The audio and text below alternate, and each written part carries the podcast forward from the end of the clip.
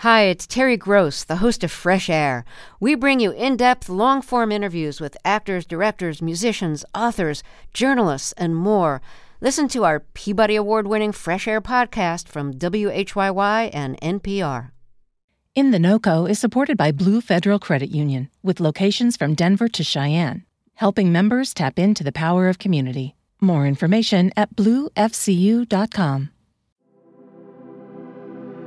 You're listening to In the NoCo, a daily slice of Northern Colorado news and happenings. It's Thursday, September 14th. I'm Erin O'Toole. Summer may be winding down here on the Front Range, but some farmers markets are still buzzing, with plenty of folks lining up to buy crates of Palisade peaches, Olathe sweet corn, Pueblo chilies, and other locally grown produce. But Colorado farmers face a lot of adversity getting that produce into our reusable shopping bags and onto our tables.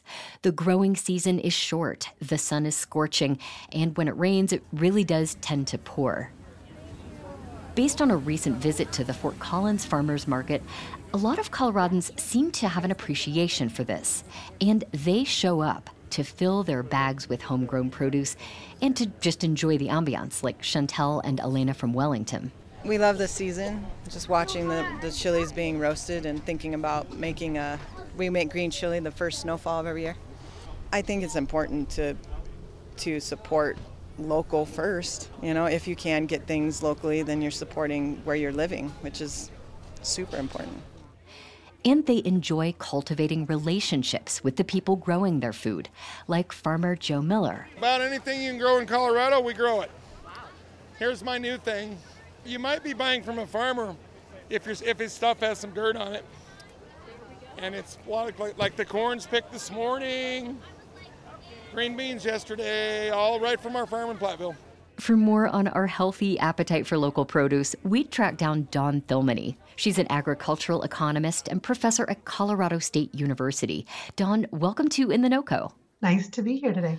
Now, when I think about sweet corn, Palisade peaches, Pueblo chilies, uh, Rocky Ford melons, all these items have incredible name recognition.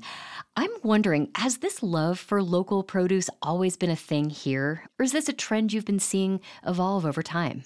There's been a mustard seed of interest in local foods ever since I arrived here in 1997. But we have definitely seen, um, and what's interesting, we've seen that grow and you'd actually expect the opposite because we've had so many people migrate into the state who don't have a historical connection with Colorado. But it's almost as soon as they arrive, they decide um, the Colorado brand is what they want to be affiliated with. Perhaps it's what drew them. So we've actually seen it only grow and accelerate over the last 25 years or so. And what about the Colorado Proud label? Um, I'm not sure how long that's been around, but I've certainly seen it for a while. Has that played a, a role? It actually used to be ABC Always Buy Colorado. And just around 20 years ago, they transitioned to Colorado Proud and put a lot more marketing dollars, energy, and focus on it. What's interesting is when you find people from other states looking for Colorado products like Rocky Ford, melons, or peaches or Pueblo chilies, that's the real win for us because it means we have broad appeal even outside of our state boundaries.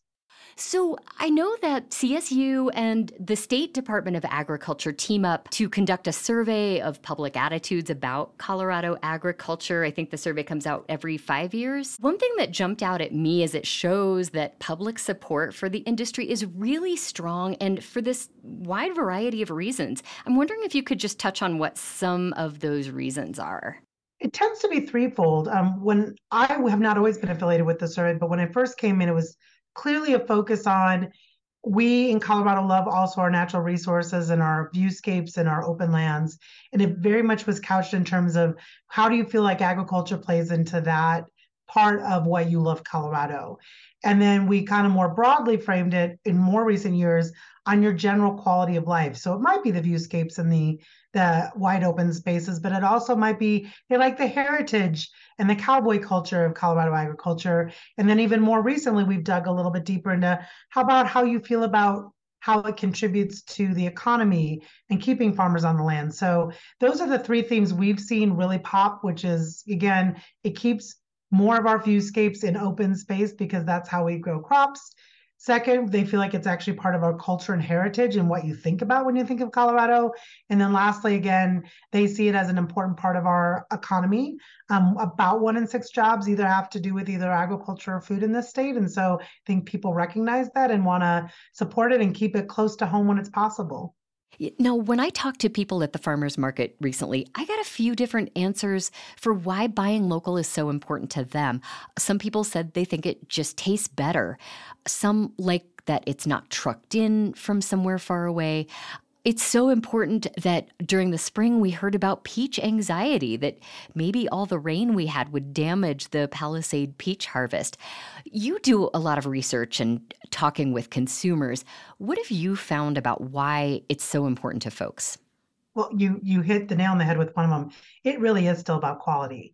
And people do believe, particularly with some fresh products like produce, which we're in the season for now, it really does matter whether it was picked today versus two weeks ago. So they, they notice an eating quality difference. We'd love to believe that's really driving it. But again, what's interesting to us is that there is some of this more conceptual, nebulous. It, I just feel better about buying local, or I love that I see the same farmer there every year to buy peaches from, and they give me updates on their farm or ranch and stuff. So it's almost like people take this personally now. Yeah, and I mean, you kind of touched on something too that uh, there's this aspect of a, a personal relationship with your farmer.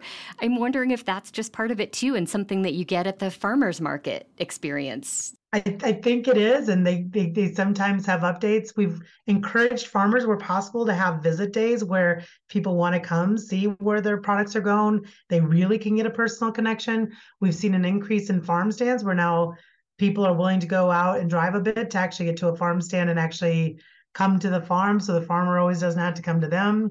Well, Dawn, one last question for you. If you had to pick one of, you know, the big five Colorado produce items for the rest of your life, what would it be? This is going to get me in trouble. Uh, I grew up in Iowa, so I will always have a soft spot for fresh sweet corn. I almost to the point I can't have sweet corn if it was picked more than 24 hours ago. So Olathe sweet corn, I, I met as soon as I got here. I love my sweet corn. Um, but I have to say, I was not a peach fan until I got to Colorado. And if you get a fresh peach compared to a store peach, it can change your mind pretty quick about peaches.